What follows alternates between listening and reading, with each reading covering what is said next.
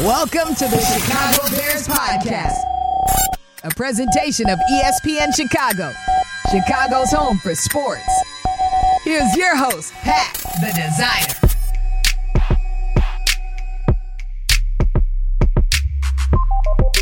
Bear down, Chicago. Welcome into a Wednesday edition of the Chicago Bears podcast. Pat the Designer back at it again, joined by Jason McKie, J Mac in the building, former Chicago Bears fullback. J Mac, what's good? What's good, Pat? How you doing, my man? Hey man, I'm I'm just still excited to be here. I walk in this office every day and I'm like, hey, they ain't turned the card off yet. They, I seen that uh I seen that video last night, of old boy when they pranked him. He was like, Did they cut me? I think it was was it Jaire Alexander, one of them was he he hit the thing. He was like, Did they cut? They must have cut me. as long as your name tag is still on your locker, you're good, man. That's what we used to do. You just come in the, in the locker room during training camp and you look well, you ain't gonna get in the locker room first because they're gonna cut you at your dorm. But sometimes, you know, after practice, they start they start clearing that name tag off your locker, man. Yeah. They put all your stuff in the trash bag, bro. And and I can recall at training camp us going, us us taking a golf cart because they had guys taking us a golf cart on golf carts down there at Olivet Nazarene, and uh, us us riding to practice, and then one of your boys who you just had dinner with, you know, the night before, Yeah. Coming the opposite way in a golf cart, saying, "Hey, dog, I, I, best of luck to you guys, dog. Hope wish y'all the best." And that's tough, man. That when you That's build like a bond with that guy, it's tough, man. It's tough business. That's crazy, man. Hey, man, we got to talk about how tough it's going to be and what we're going to see out of this Bears team. Are they going to be able to take it to the next level? I think Justin Fields might. And there's some numbers that would back this up. And the thing that excites me about this numbers is there's some quarterbacks that are a part of these numbers Mhm. That you don't look at and be like, wow, that's a Hall of Fame quarterback. So we'll talk about that. Also, got to look at what this Bears team's going to be able to do with these road games, get J Max perspective on some of the toughest places to play on the road. And then who do we feel is going to have the biggest impact that maybe we're not talking about yet? Couple of names that might come up in that. All that and more on today's episode of the Chicago Bears podcast. Good Lord. Make sure that you guys hit that like button, subscribe to the page. We're doing this Monday through Friday. Let's get into the first quarter. First quarter. So, I've done some extension, extensive research here, J Mac, All right. on quarterbacks in the system that the Chicago Bears are now running here with Luke Getsy and some guys that have come up in that system. Uh, some different names on this list where the numbers in year one Mhm. to the numbers in year two are ridiculously different, drastically different. I'll give you just some of the names real quick here Jake Plummer, Matt Schaub, Matt Ryan, Jimmy Mm. Garoppolo. Then you get to Kirk Cousins and Aaron Rodgers. So Mhm. a few names on there of quarterbacks that you look at and you say, all right, okay, they, they all right. You know, there's some names there. Jake Plummer in 2003, in playing in a very similar system to what Justin Fields is coming in with Luke Getsy. 2,182 yards, 15 touchdowns, seven interceptions. 2004, 4,089 yards, 27 touchdowns, 20 picks. A lot of picks. Let's hope, let's keep the picks down. Yeah. Matt Schaub, very similar jump. 2008, 3,043 yards, 15 touchdowns, 10 interceptions. 2009, 4,700 yards, 29 touchdowns, 15 interceptions. I'm not going to go through this entire list of guys, but the jumps are very similar, very much with the touchdowns as well. When you looked at Aaron Rodgers when he played in it, still, of course, he's Aaron Rodgers, right? He's not going to have the 20 interception season, but First season, 26 touchdowns, four interceptions. Second season in it, 48 touchdowns, five interceptions. He godly, unfortunately. Um, so I'll ask you this. In your time with the Chicago Bears, J Mac, you played under three different offensive coordinators. I believe your first year you had John Shoop. You had Terry Shea for a season. That was Yep. I forgot about that. We, we was talking names, man. Hey, we, we was talking about quarterbacks that was there for just a flash in the pan. Like that. Terry Shea, I forgot about Terry Shea. Man. And then you played with Ron Turner most of your time. Speak to how you believe playing in a system for more than one season versus playing in a system that is always getting changed can affect your play on the field, how that's going to help Justin Fields take a jump this season. Yeah, I mean, first and foremost, it's just the understanding and I'll talk and I'll break what I mean. I'll break down what I mean by understanding. So it, it's one, obviously, the first part is understanding the offense. You know, understanding the terminology, understanding in terms of what your position uh, job detail is. You know, what what are you required to do based upon your position? Uh, knowing your role within the offense. You know, knowing what the expectation is in the offense. So uh, with that being said, when you have that understanding, you know what's expected of you. You can go out there and play faster. You know, in the huddle when that, when that play's called, I'm not thinking about okay, what do I have to do here? Do, do I have to chip before I get out on the flat? You know, do I have the Mike and Sam in this protection? Uh, you know, who do I have uh, ba- based on this front? Which linebacker do I have if running power, if running duo, if running outside zone? Uh, things of that nature. You know, you having an understanding, being in a se- second year in a system, you have a better grasp of, of what you're supposed to do. So now you just go out there and play fast. Yeah. Uh, so the second part of that understanding, and I'll break it down, is uh, understanding, you know, having a better relationship with your offensive coordinator and the guys around you within that system. So now, you know, my offensive coordinator, he knows more about me as a player, what my abilities are, uh, what my strengths are, what my weaknesses are. So, you know, the great offensive coordinators, they're gonna they they in the second year system, they're not going to tweak too many things because they want you to know it, like I said before. But they're gonna they want to obviously they want to play towards your strengths and they want to limit the things they do that will highlight your weaknesses. So I think you know with with, with Fields and Getsy, um, him being a second year in the system, you know Getsy has an understanding of what does Justin do well, what does he excel at, and now Justin and him have that relationship. They built a better bond of having the second year with each other where Justin could probably go to Getsy and say, you know what, I like this. I like this route concept. We run this combination. I feel comfortable, you know, every day of the week that ends in Y throwing this route concept. You know what I'm saying? Yeah. You know, I like this. I like this play action. I like this quarterback design run. And and Getsy, you know, has an inclination of what Justin Fields' strengths are. So he's gonna he'll he'll tweak some things, I'm sure, uh, to change things up a little bit, but I hope he doesn't make drastic changes because obviously you want Justin to have that that second year of growth in the system, not just him, but all the all the players. Yeah. Uh, you know, so you got to look at the offensive line as well. Uh, you know, you got Braxton Jones second year in this system. Um, Teven Jenkins will be in this system again. You bring in Darnell Wright and all these other pieces, Nate Davis. Uh, you bring players around Fields that can make him successful. Bring him an offensive line, a young offensive line uh, that can keep him upright and build his confidence up. Because we know if a quarterback is not getting hit after every throw, his confidence is going to grow, especially when you're you're coordinating and you're and you're putting him in position to make, you know, to get him started. You know, you put him in position to make easy throws, to build his confidence up. And then if his jersey's not getting dirty, he's gonna he's gonna gain more confidence. And the more confidence he he gains, the more plays he'll make. So I think just those, you know, those two things, understanding the offense and in building a, a, a, a broader relationship with your offensive coordinator will definitely help him take the next step in this offense. It how how does that affect you, right? In where I think it's most important inside of your division because second year in this, right? Just there hasn't been a now there's been a major change up in that team up north, right? But mm-hmm. outside of that, there hasn't been a ton of change in what these lineups are bringing. You're going to see a lot of the same players on the defense. You're going to see a lot of the same players on the other side of the ball. How does that affect you when you're sitting when when you come into the second year of an offense and now you even know the tendencies of the other team that you're going up against? Yeah, I mean you you have an idea of how they want to play you, um, but obviously things are going to change. So now the defenses within our division they know about Justin's running ability. You know what I'm saying? A couple yeah. games he may have caught him off guard, and they may have said, "Wow, we didn't know he was that fast or that explosive." But now they know.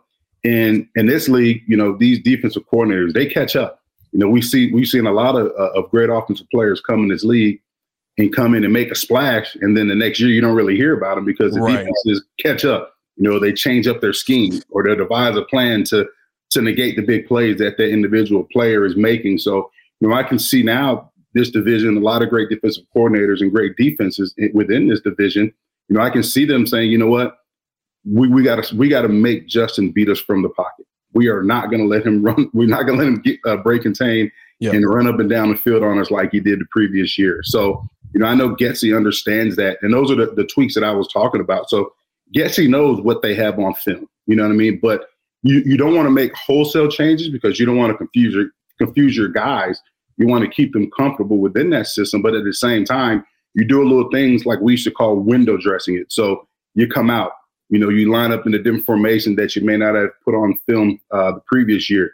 Uh, you add a motion or a shift, but you're still running the same play. So outside zone, you can run it from different personnel. You can, uh, you know, add a motion on there, different things like that to make it look different to the defense, but it's still the same play in terms of the offensive line blocking scheme. And those are the guys you definitely don't want to confuse.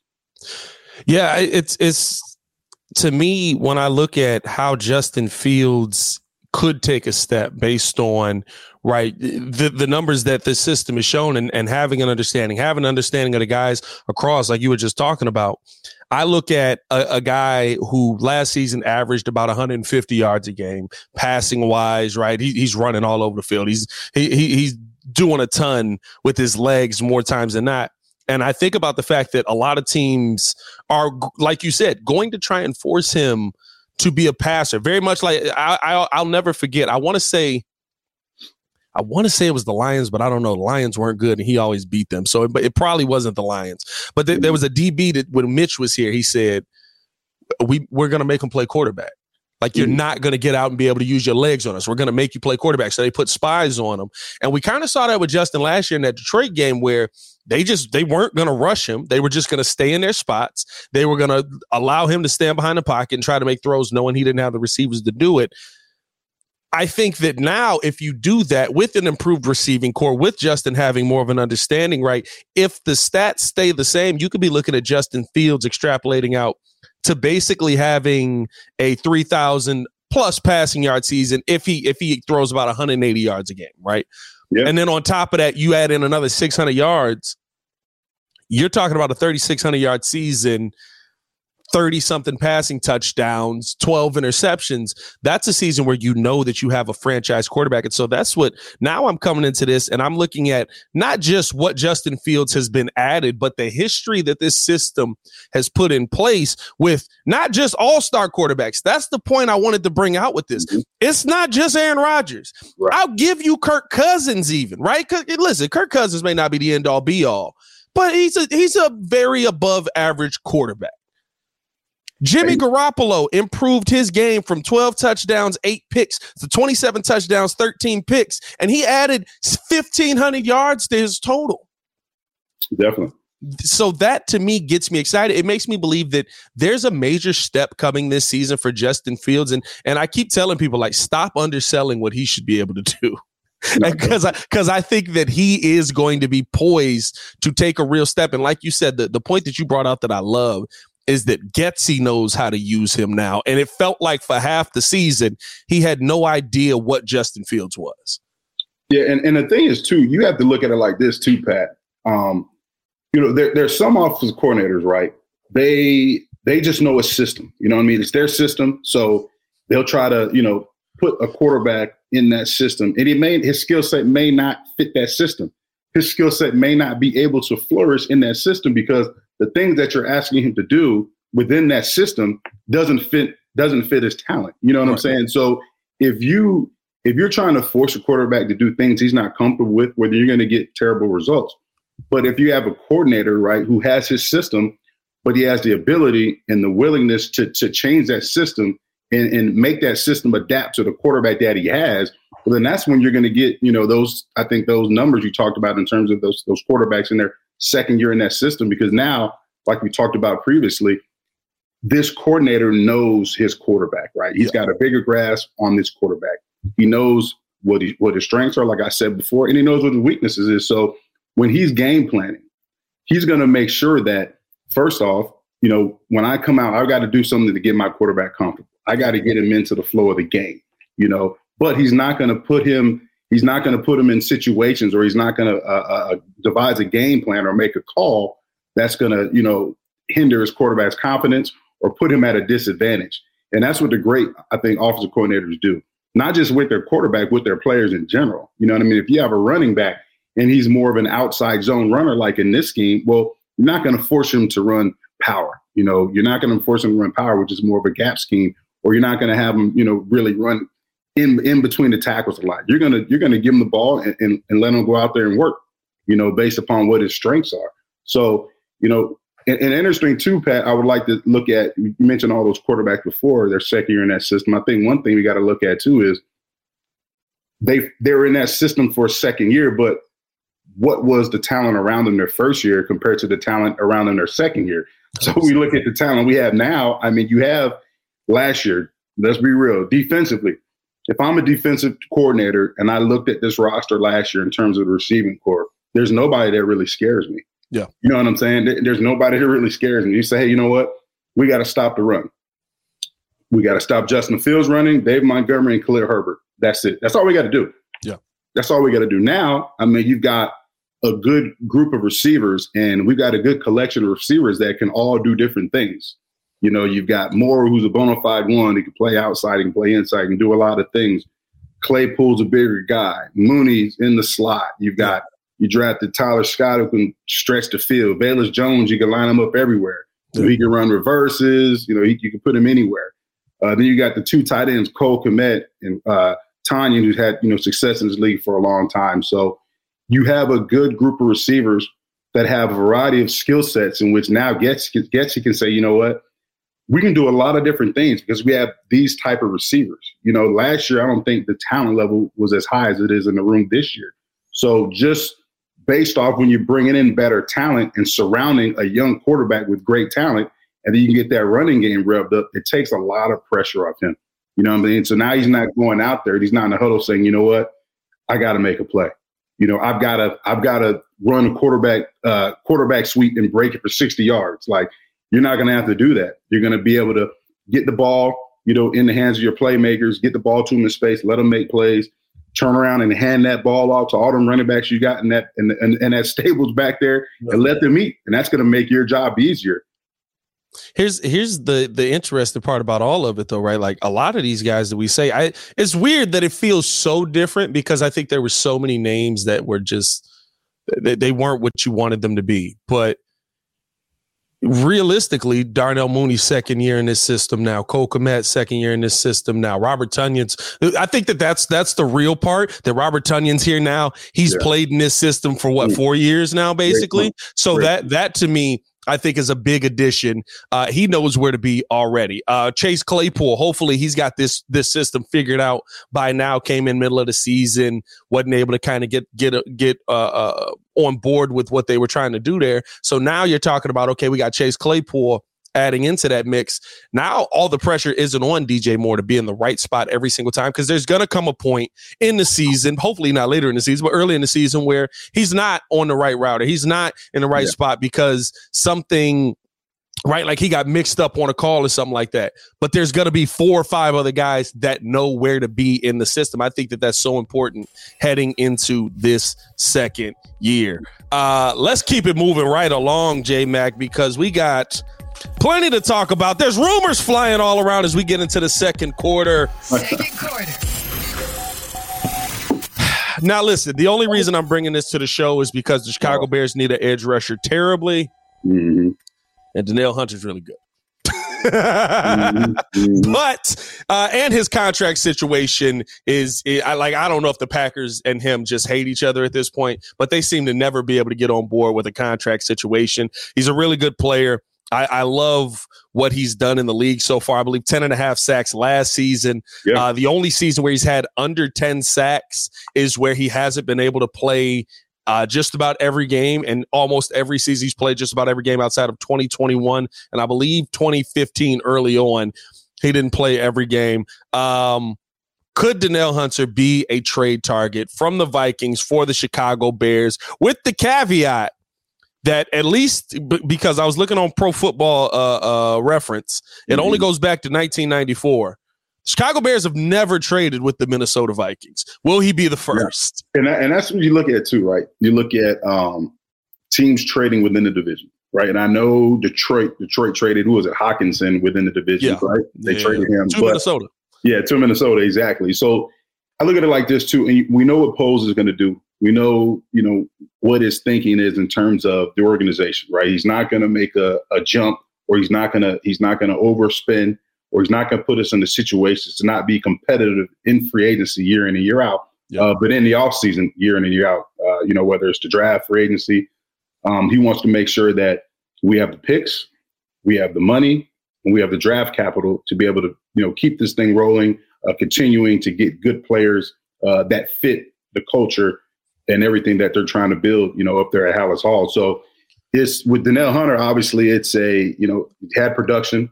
I think he's a solid pass rusher. I think he would fit well in the scheme. But what is the cost in terms of the reward? Yeah. Well, the reward is you're going to get a guy who had 10 and a half sacks that can, you know, get to the quarterback, something that we couldn't do last year consistently. Um, what's the cost? What's the price? And what is the willingness if he does?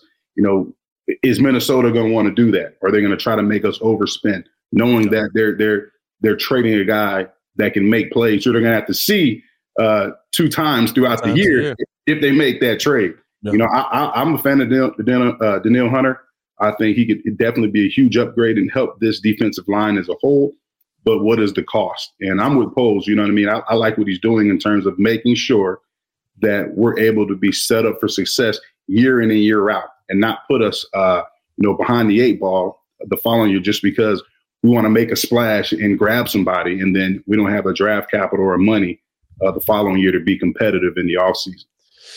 Here's where I would love to see him make this trade uh, for two reasons. One, mm-hmm. because we have the money to do it. Um, right. even though, right, like you at, at some point you're going to have to pay Justin Fields. We'll, we'll, we'll yep. but we've got some guys on some cost friendly deals. We've got some guys that realistically probably won't be here two seasons from now. I know we all love Darnell Mooney, but if Chase Claypool gives you similar production, they're going to pay Chase over Mooney. Um, you're going to have DJ Moore here. I believe he's still under contract for two more years, I believe. So you've already got that contract on the books. Danielle Hunter is still under 28 years old. He's still a young stud yeah. in this NFL. He's going to be somebody that can grow. And I think that he's somebody that fits what Ryan Poles, uh, um, the, the kind of players he went after in the offseason were. Now, the problem comes in right where people don't want to give up that first round pick. The question that I would have for you is Is there a first round pick that's better than Danielle Hunter coming in next season? I don't think so. I don't think I've seen that on the defensive end. So if you're giving up a first round pick, maybe a couple of picks to try and go out there and get him, would that be something where you're saying, Yeah, I'm giving up this pick, but there's nobody that's better than him? And I think the other thing is, too, clearly he wants to be with a team for a long time. Clearly he wants to have uh, a long term contract, so he has the the financial stability. He's able to stay there. Um, that's my only fear with Yannick Ngakoue. Yeah. I love Yannick Ngakoue. I want him to be here. I I went through it and I saw that he's been with a lot of different teams. He's been traded to a lot of different teams, kind of like because he was the best piece to trade when they signed yeah. him, basically.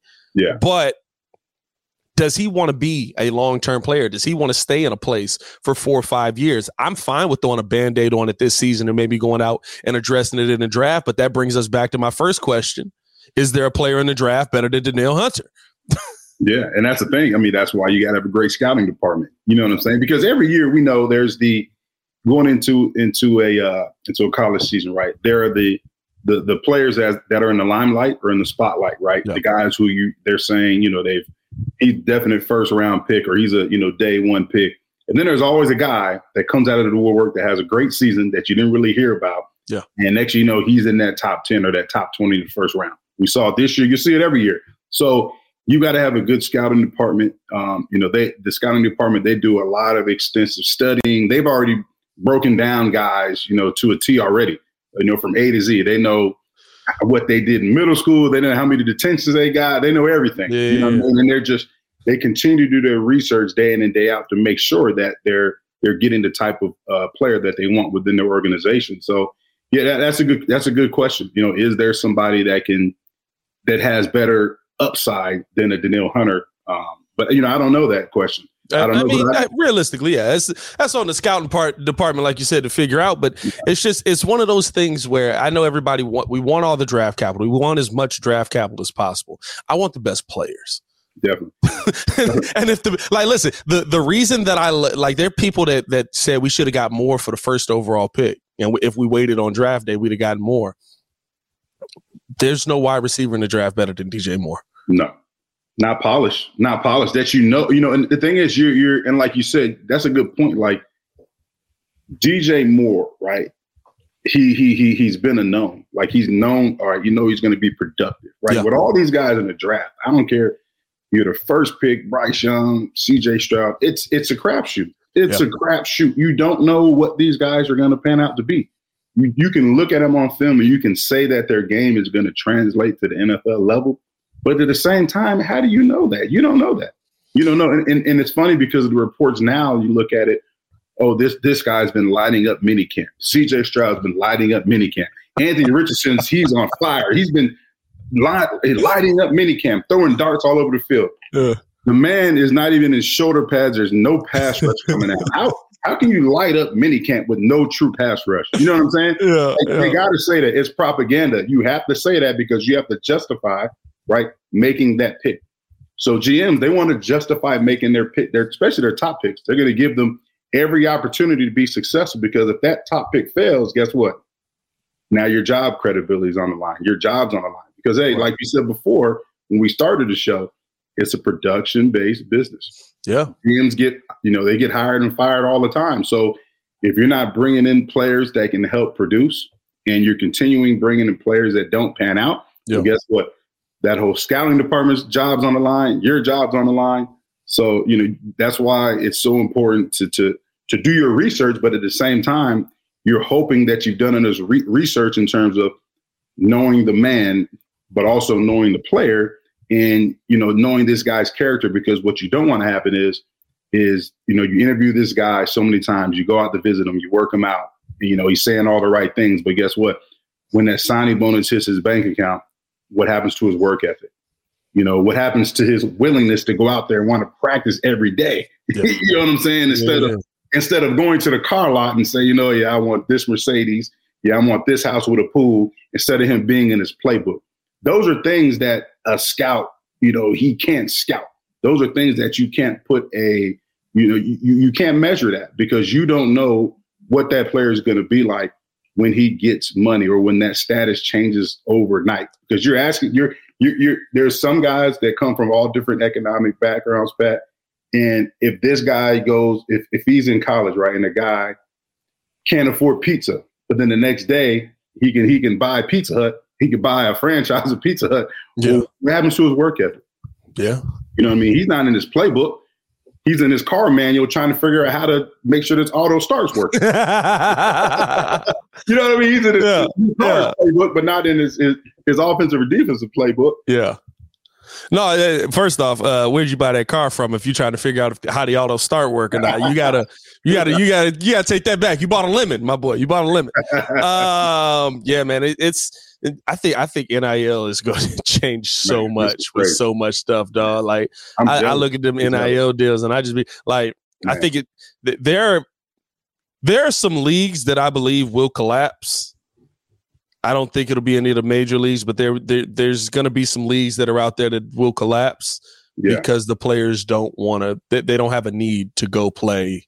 There, like, can you imagine? First off, Stetson Bennett being there like 17 years at Georgia. Can you imagine, right? Like how I'm if he if he had NIL the whole time? like- man, these, these college coaches, right? They they come to the school, and I ask them about NIL and and the transfer portal, man, and and it's it's funny the the amount of uh the varying opinions on it. You know, like some coaches come through and like, man, like. You know, how can I tell this guy to come to practice? He's making more than me. you know No, what I'm saying? Like you got guys making more than their position coaches or even their coordinator at their respective school. Like it is, it is unbelievable, man. Like I, I mean, I'm, hey, trust me, if I was, man, hey, look, Hey, I'm get be your honest. money right. yeah, if, I, if I'm, I'm, I'm trying to, hey, if, if I'm in college too, and, and NIL was around, I, I may have not have played in the league because your mindset is going to change. Your priorities are going to change, especially when you're getting money that early and, and you didn't have that. You know what I'm saying? Like, Yeah. like I mean, it's it's going to change. Big big what- fullback big fullback market out there for the uh for the NIL deals. You think, dog? Nah, they would have gave me like in Philly, I would have got I would have got like a uh, a, a, a, automatic gift card for like Pat's or Geno's Steakhouse. Yeah, you know, hey, hey, man, no charge, my friend. Hey, you want provolone and mushrooms on that? Hey, we got you, my Hey man, I want to go to Philly for one reason, and then I want to come right back. I need to try these two Philly cheesesteak spots that everybody said are the two best Philly cheesesteak spots. I don't even know their names, Yeah, but they said Geno. Pats and Geno's. Yeah, right. Yeah, I would have had an unlimited Pats and Geno's card. I told you, How, man. How how how how good is it? Is it worth me driving down there and driving back? I mean, they, th- those, but you know how it is. Those are the two tourist spots. You know what I'm saying? And they're Yeah, right yeah, next to each other. So everybody's like, "Oh, I'm gonna go to Pat's, go to Geno's," but there's so many other places like mom and pops, like It's places the that deep are. cuts that got it. Yeah, that's like you know what I'm saying. You're getting the goods. You're not getting the tourist. You know the the touristy uh, uh, cheesesteak where they're trying to rush it out and they're all about production. The mom and pops, Uh, you're getting that quality. You're getting that it's good it's their version of uh, Giordano's. exactly. It's their version of Giordano's. Okay, I got you, man. Because I swear, I keep telling y'all, Chicagoans, the, Chica- deep dish pizza is not Chicago pizza. Y'all got to stop thinking that. Y'all got to stop uh-huh. thinking that. We we uh-huh. we we don't eat that daily. Y'all got to stop thinking that, bro. They think they really think we just out here slamming deep dish every day. No, when y'all come to the city and y'all want Chicago pizza, and y'all be like, "Let's go to Giordano's." We watch y'all die on that, and then we eat one Yeah. piece and be like, "I'm good for the month. Chicago, Let me go get Chicago's this serious. style." Yeah, Chicago's serious about its food, man. I remember my rookie year, I came here, and you know, I'm a Florida guy, and got a hot dog. I was like, yeah, let me get uh, yeah, let me get ketchup, all this stuff on there. They wanted to choke me. Yeah, you to committing sins out here. You sinning out here, brother. You was sinning. Hey man, let's get off of that topic. Catch up on the dog. uh, let's get into the halftime show real quick, J Mac, because uh, halftime is my favorite time. It's time we get to promote anything. J Mac, you got anything to promote? And I got a question for you based off of last night's game. Yeah, man. Nah, just uh, everything's good, man. No complaints. Kids growing up, you know, kids uh, getting older, man. Kids starting. Two kids about to start driving, so you know I'm in the car market. I gotta, I gotta try to You find the car man. market out here? the car market now, Hey, man. write that down, Eric. He's in the car market. Man, they're trying to take my Oh, no. truck and everything, man. So it's, Hey, that's uh, why he in the car market. where my keys- hey, Pop, can I, can I run the truck to the st- Hey, hey, Like, hey. where are my keys at, man? So it's a it's a cool thing, man. You know, as a, as a as a parent, like the time goes fast. You know, you see your your child, you know, in diapers, learning to walk, and next thing you know, you're you're coaching them out on the football field. So Yeah. uh, you know, you got one of my one of my sons is is gearing up football camps. Dad, I want to go to this camp. I want to to this camp. I want to go to this camp. And you you see his growth and maturity and his work ethic growing. And you know, obviously, one of them wants to play college ball. Uh, you see the other one uh, who will be a senior next year. You know, just excited about graduating. He's got a job now. He's working. He's got his money. I'm getting Amazon packages to the house. Like I didn't order this. Pat, I'm like, man, Pat, I'm like, I didn't order this. Oh yeah, it's mine, pops. Yeah, me, Pop. Let me get that. Let me get that back. for you. Back, pops. It's mine. That's my package right there. Like, man, like what's going on? So it's a good thing, man. Fatherhood is is, is definitely a blessing, man, and it's uh you know it's an awesome time. So that's pretty much it, man. I'm just just excited to uh to be doing the show. I'm excited for uh you know our upcoming season. We have summer camp starting in June. Uh, got some things. We got some joint practices this year in which the IHSA allows each school to have four joint practices with another school. So it's it's it's our version of, of, of a joint practice like NFL style with training camp. So it's going to be fun. Something that they haven't done. I don't think they've ever done here in Illinois in terms of high school football. So Yeah, I was gonna say that seemed a little dangerous. I remember playing high school football. We ain't like the dudes over there. you can't. Well, you got to schedule. You know, you got to get the right opponent. Obviously, you don't want to. You don't want to schedule uh, any teams that you're going to go up against during the regular season. But the good thing is, you know, you get to go against teams who may have a similar offense to what you may see. Yeah. Uh, you get a chance to bond with other coaches, and you get to, a chance to uh, your players get to bond with some other players and to go against uh, some good competition before the, the season really kicks off. So it, it's really an advantage, um, you know, having this opportunity because when you look at Illinois, right, we don't have spring football here. The state of Florida, we have spring football. So That's I mean, true. kids are tackling their their helps and shoulder pads. They're playing spring games, whereas here, you know, you don't have that. So, you know, having this opportunity with them changing the rules and, and, and giving uh, uh, teams, you know, an opportunity to go against each other earlier, I think it's just going to bring out a better a better brand of football. Uh, you know, when that fall season kicks off. I gotta ask you this, man, because I I was uh, cracking up last night watching the Lakers game, Mm-hmm. and Jokic was amazing. Uh, I believe it was 34, 21, and 11. I it, I, I, see why people laughed when I was like, Embiid is the MVP, and then you get to the playoffs and it's like, man, he not. Um, let me ask you this though: There's a shot where Jokic one-legged pull up midi knocks it in. AD just looks at him. He's like, or uh, from three, I'm sorry, and yeah. he just looks at him, starts laughing. Was mm-hmm. there a mm-hmm. time when you was on the field where somebody on the other team was just so amazing? that all you could do was just stare at that man and just start laughing, be like, "We ain't got it today, boys." Yeah. yes. Adrian Peterson. I knew it. I knew it his rookie year. His rookie year, they they came to Soldier Field, and I think we went to overtime that game, and they beat us. But I think he ran for like two hundred and something yards that game. But he was a rookie that year, and he was so good. Normally, when our when our offense comes off the field, you know, we go sit down, you meet with your position coach to kind of right. break down the drive that you just had, uh, make some adjustments. This how good he was, right? The position coaches, they're all standing up on the sideline. We're standing up on the sideline to see what he's going to do. And when you have your guys come off the field, you have your defensive players come off the field. You can ask Lance about this. They come off the field and they're like, man, this guy is like, you know, be like, wow, I don't, there's nothing like this guy is it. And that was his rookie year.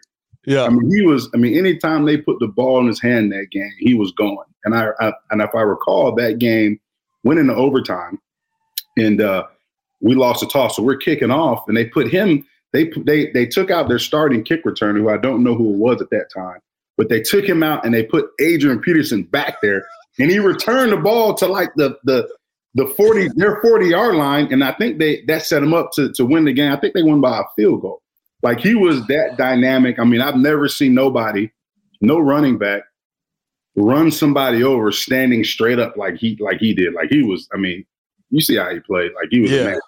Was a- AP was a monster he among a men. I mean, the guy ran over 2,000 yards coming off a knee injury. Come on, coming off a terrible knee injury like he had he he was a monster among men. I'm not gonna lie to you, man. Like I mm. I remember watching him and just being like, I mean, and, and I I say this because it, it was so tough because he came back off of the knee injury mm-hmm. better, and I was like, you just messed up everybody who's ever gonna get an ACL after you. Yeah. Because after that, Muggs was like, AP came back. What did he come back in like seven months, six months? Yeah something like that. And he came back and rushed for 2,000 yards. Insane, dog. Absolutely is, insane. The funny thing is, and I hope I have the time the timeline right. So when when did AD come in the league? 05 was his first year? Uh no, he was 07, the rookie year, right? Okay. 07 was his rookie. Yeah, so my timeline is right. So we we we we drafted Tommie Harris. Obviously, we had Big Tommie on the show, my brother Tommie, and I remember when AD was in college, you know, Tommie's an OU guy. We had a couple yeah. OU guys on the team, Mark Bradley and all these guys, OU guys on the team, and they always talked about OU. And I remember Tommie saying that AD was the best running back in the league when he was still in college. And he, I remember him saying AD is the best running back in the league. I'm like, but he's at Oklahoma. What are you talking about? He's the best running back in the league, J Mac. Watch when he comes out. He's the best running back in the league. Yeah. in that game, hey, that game, I'm like, man, your memory's impeccable, by the way. November 14, 2007, the Chicago Bears surrendered a franchise record yeah. 224 rushing yards to Peterson. Yeah. A stunned Soldier Field crowd witnessed Peterson score on runs of 67, yep. 73, and 35. He even returned the final kickoff of the game 53 yards to set up Minnesota's game winning. Told you, hey, you know he's good if I remember that Chicago. Come on. You know, you know he's a dog if I remember that. That's insane, dog. I'm not gonna lie. I got to go back and watch that game, J Mac. I'm, I'm, I'm, gonna be looking for you on the sidelines. You gonna see me? You see me just like this. You gonna see me like this. hey, you gonna oh, see me? With, with, hey, with my hot dog with, with ketchup on it like oh, this. no. See, that, that's why. That's why he ran for 224 yards. It was you. It wasn't the defense. It was you. He saw the hot dog. He was like, this ain't Chicago. No, uh, I, blame, I, blame, Chicago because the, the, all, the, some restaurant fed him real well before that game. And he went out there and he ate real well in terms of yardage that game. See, you should have gave him the deep dish pizza. He would have been too heavy to run. It wouldn't have worked out for him. hey man, yeah. let's get into the third quarter out here, man. Appreciate you guys for tuning in. Let us know how you guys feel about both the topics that we've talked about so far. Justin Fields taking a leap. Danielle Hunter being a trade target for the Bears. We get into this third quarter here. Third quarter.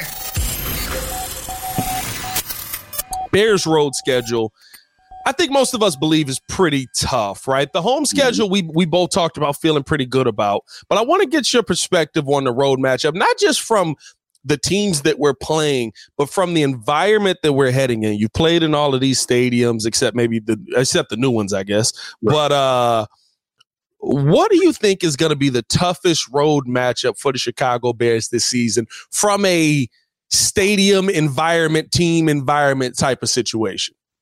Yeah, I'd say early on, uh, probably Kansas City. What is that? Week three. Week Kansas three, yeah. City. Yeah, Kansas City. I mean, that's a when when I know Poles was on the show with uh, a couple of our guys earlier last week, and he yeah on with Black and Abdallah. Yep. Yeah, he was on with Black and Abdallah, and he talked about um, you know environments, right? And we talked about you know Kansas City. He talked about their stadium, right? Yeah. And he said it's the closest thing. He he even said he liked going there you know, watching games because it was it was the closest thing that that he's seen to a college environment in terms of the yeah. NFL.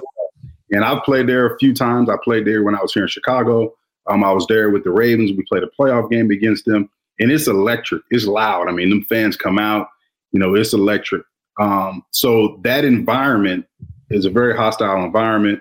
But on top of that, I mean, you talk about the type of team that Andy Reid and that organization has put together. I mean, yeah. come on.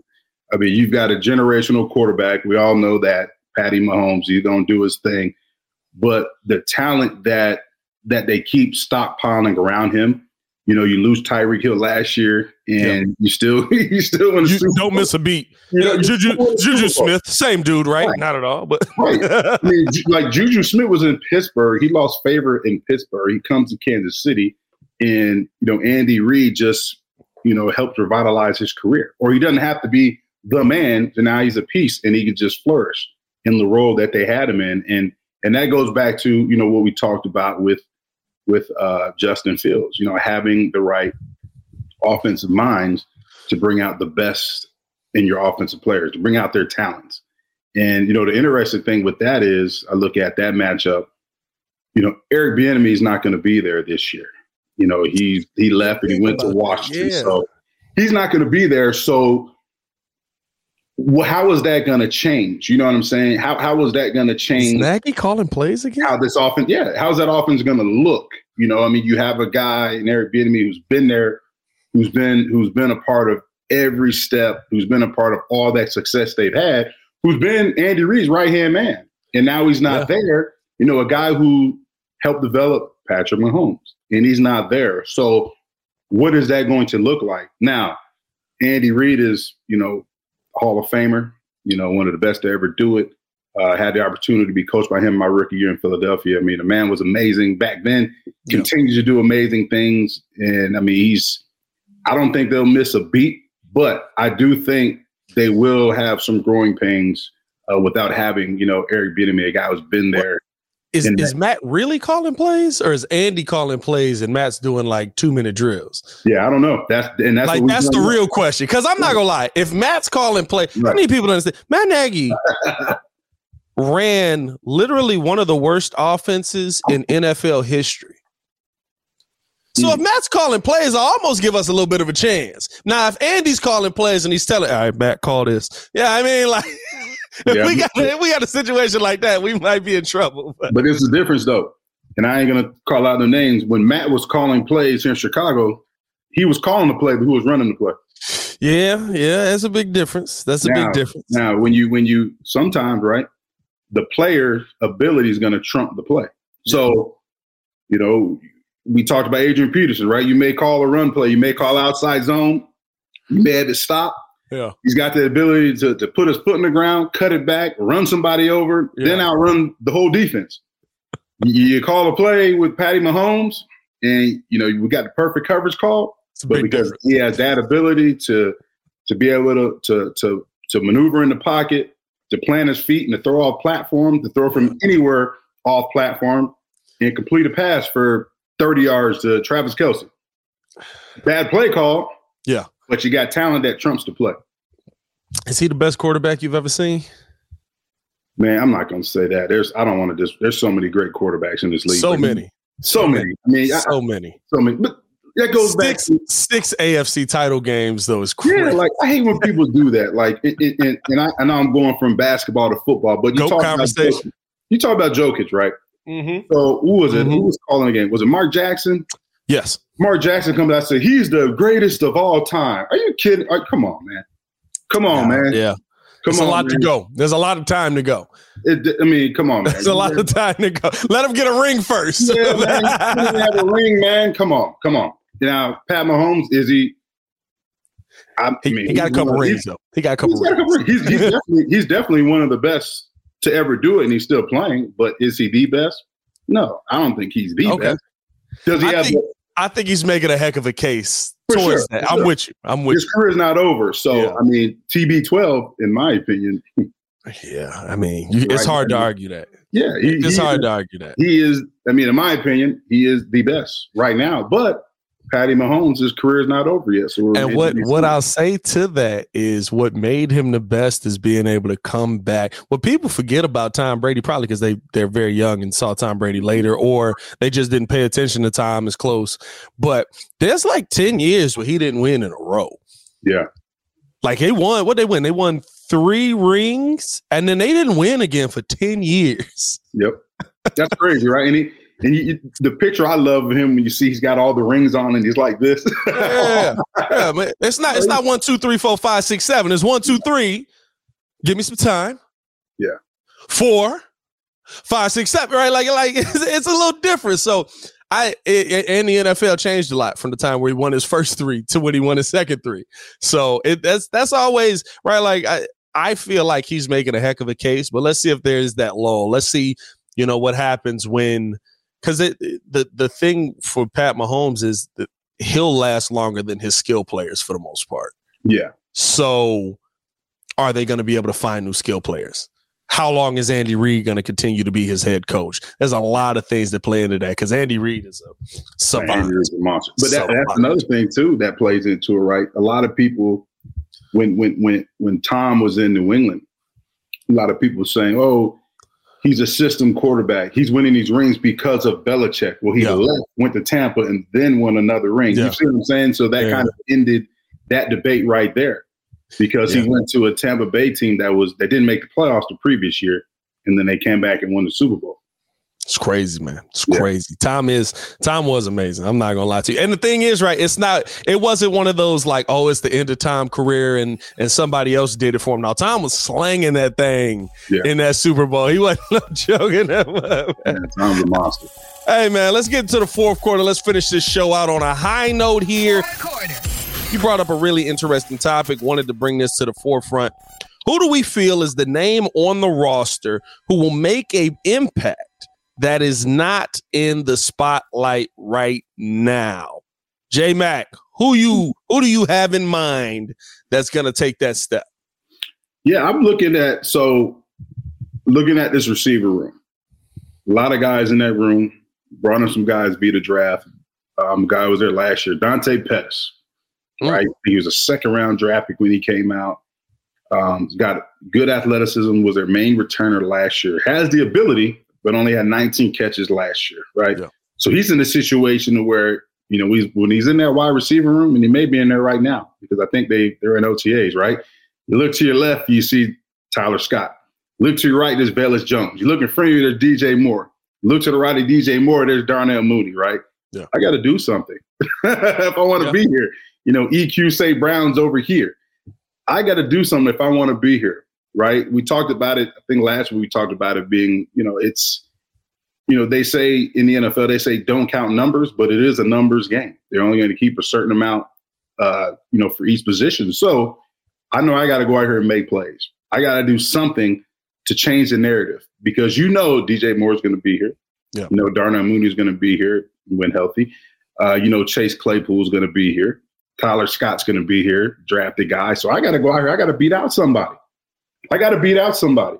So I'm, I'm looking at him I think he has he's got the size, he's got the athleticism to make plays, and he can put a monkey rich in that wide receiver room. So I'm looking at him to to to maybe be a guy, and there's always one that you don't that like we said when you started this, that's not in the limelight, that just does a tremendous job in training camp, that just blows the doors off training camp has a great preseason, and then the dilemma comes in. How do we keep this guy? I think Dante Pettis could be one of those guys this year on the offensive side. I, I I look at the defensive side, right? I think there's a name that we often overlook because of the young people that are coming in, because of uh, uh, the rookies that we've drafted, different things like that.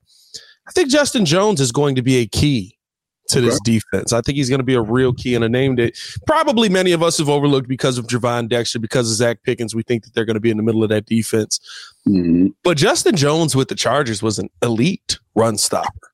And uh, I think with a better defense behind him and, and a better defensive front, hopefully around him, he'll be a guy that I don't know if he gets back. I believe he had seven sacks with the Chargers. I don't know if he gets back to a seven sack guy, but what I do think that he can do is stifle the run with some of the best of them. And now he's going to have defensive players around him that are going to be able to help him to be able to do that. I, I think that that's something where last season, right? It, was it was easy to run on the Bears. Like you, all you had to do was say, "Okay, there's nobody on the outside. I'm gonna run this thing outside." I didn't have to run at Justin Jones. I can run away from Justin Jones all day. I know he's good at that. Yeah. Don't go at him. Let's go over here. Let's go over here. Let's get outside. I think that now with better players there, right? When you have players that are going to be able to come up and set that edge, and you've got players on your front line, hopefully being able to get a little more penetration. Justin Jones to me is the guy that I looked at that I think is going to really be able to kind of stand out, step up. And we heard him talk again with Black and Abdallah at the draft party. I just mm-hmm. love his mentality. Yeah. He, he was like, they, they, they were asking him about, um, you know, playing against the Packers and and how right like everybody's gonna going at you and how everybody's doubting you. He just looked at you. He said, "I love it." Yeah, I, I got one for you too. Oh, let's do it. Side. So I'm gonna go for the underdog. You know, I, have been in this situation with these guys. You know, I've been the underdog. I've been in a room that's had four fullbacks. You know, my rookie year, and I yeah. was fourth when I came in. Um, so I look at it like this, right? Everybody's talking about pass rush. You know, we're talking about hey, bringing Danielle Hunter. You know, Yannick uh, uh, Yannick Ngakoue. Yeah, I can't pronounce Yannick Ngakoue. Yannick Ngakoue. Last yeah. name, thanks, yeah. Yannick Ngakoue is out there, right? Now, here's a guy who post drafted his first year, who really good athleticism. I think he played receiver for, for yeah. Know, his entire career, and then yeah. he had two years of playing uh, defensive end. And they drafted him based upon his potential, right? And I'm talking about Dominique Robinson. Yeah. Right. You look at you look at Dominique Robinson, right? Hasn't played the position for a long time. When you look at how long he played that position in college, uh, I think he played it for one year and then he had that COVID year, so he didn't play. So he right. opted to stay, and then had a full year playing that position. So his first year in Chicago may have been his third year, maybe you know playing that uh, playing defensive end. So you get another year in this defensive system, right? You get another year of development with your position coach. Uh, you know, you already had the skill set, but now you have a more of an understanding of the position and how to play the position. Yeah, uh, you get to come in and learn from some of the older guys but you see what they didn't do, the older guys, right? You see they didn't get pressure on the quarterback. Right. you know what I'm saying? Right. You learn how to be a pro from them, but you see, hey, they didn't get no sacks. And, you know, that's all they're talking about in Chicago. Here's Pat, the designer, talking about bringing Danielle Hunter, bringing Danielle Hunter, you know, on the Chicago Bears podcast. So he, hey, he knows he has opportunity, right? Yeah. And he be a guy who's developed, right? Who's learned, how to play the position that can come in and make some noise. That can come in and, can, and show that he can get consistent pressure on the quarterback. So he's kind of a dark horse who nobody's talking about. We're talking about guys and free agents, veteran free agents, and you have a guy that has potential who you brought in your first year of the draft who hasn't really shown anything because he's still learning how to play the position. So I'm excited to see what he does. All I need him to do is not give away the thing that he figures out on the field to the media. Just don't do that no more. Like I, I was like, like I thought he came out well. Is that week one versus yeah. uh, the 49ers? Comes out killing off of the off of the uh, right side, left side of the line, mm-hmm. getting into the backfield on every play. Like, oh man, this dude's amazing. goes straight into the press conference. Yeah, man, he lifted his foot this way every time. I knew it was a pass. I was like, what are you doing? Like, don't like. Now, but, granted, listen. for a young player, that's good though. He, he's showing you he, he's reading keys. For a young player to to to see you know be able to read keys like that and to you know to have that to have that type of game early, you know he's shown flashes. He can he can be a factor, but now can you do it consistently? Yeah. Hey, AJ Mack, uh, I, I, was I was very big on uh, one thing in high school because I spent a lot of time in uh, detention and uh, in ISS. Uh, silent reading. Let's let's do let's work on some silent reading out here, Dominique. Let's, let's do a little bit of silent reading out here. Right. Hey, hey, you gotta get the keys away. You gotta get the keys away, man. Hey man, that's another episode of the Chicago Bears podcast. The Wednesday edition is in the books. Me and J Mac here. Appreciate you guys for tuning in and showing love. Make sure you're hitting that like button, subscribe to the page, drop a comment, drop a bird down in the comments below if you made it all the way to the end of the podcast. Shout out to you guys. Make sure you leave it a five star review over on Spotify and on iTunes. As always, man, it's your boy Pat the Designer back at it again. Y'all stay safe out there, Chicago. Peace. Peace. Bear down. Bear down.